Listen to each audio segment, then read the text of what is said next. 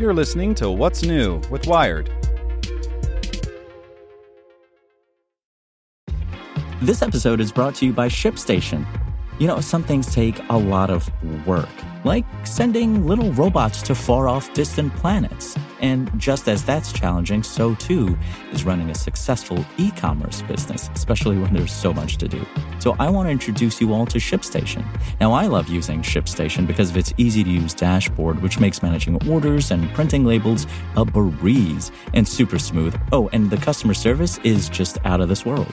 It's exactly what you need to help grow your business. Sign up for your free 60-day trial at shipstation.com slash technews. That's shipstation.com slash technews.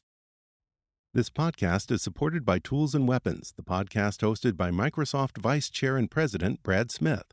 Each episode features insight you won't find anywhere else from the center of the conversation surrounding emerging technologies like AI. Right now on the podcast, you can hear a special episode where Brad Smith lays out Microsoft's vision for a vibrant marketplace driving the new AI economy. To hear more, follow or subscribe to Tools and Weapons with Brad Smith wherever you get your podcasts. Good morning. I'm Drew Robinson, and this is Tech in 2 with Wired. Here's the news you need to know in two minutes or less. Presented by the Salvation Army. This Christmas, you're invited to join our fight for the hungry, the homeless, and the hopeless. To give, ask your smart speaker to make a donation to the Salvation Army, or visit salvationarmyusa.org to donate. China's AI unicorns can spot faces. Now they need new tricks. China's artificial intelligence boom has produced more than a dozen startups valued at more than $1 billion, but these companies may face a steeper road ahead. As the technologies behind their early success become more widely available, experts say China's vaunted AI unicorns will need to diversify. But that's easier said than done. In part, it's because AI is not yet proven as a general purpose technology that can simply be applied to other fields. U.S. trade restrictions with China present additional challenges to growing their business and maintaining their unicorn status. A kung fu master's leap breaks the internet, but not physics. In a viral video, Kung Fu fighter Xiao Chong jumps onto a raised bucket of water and springs off the surface like a trampoline. Challenging? Certainly. Impossible? Not quite.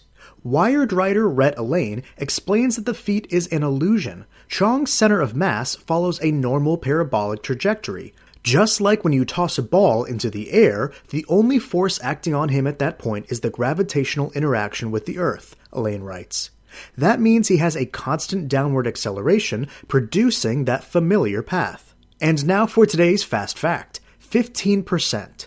That's how much unhealthy or hazardous outdoor air quality has increased under the Trump administration. The first such uptick in four decades.